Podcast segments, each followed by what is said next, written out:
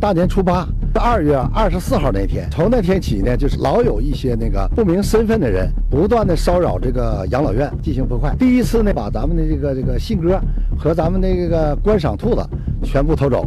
第二次呢是袭击咱们养老院的门卫，第三次呢是又袭击门卫，把玻璃砸碎。第四次呢是来到这个养老院的内部，把咱们岳阳养老院这个原来在建设养老院这些工程机械玻璃全部砸碎。最后一次呢是三月那个二十一号，把养老院的这个一趟房的整个后边的玻璃全部砸碎。现在直接损失几十万，给我们造成了很大的困扰。如果纠集多人即三人以上。持借、故意毁坏他人财物、扰乱他人的经营秩序、逞强称霸这种行为涉嫌寻衅滋事，是构成犯罪的，应当由公安机关立案，抓捕犯罪嫌疑人，通过检察院起诉，到人民法院来进行判决。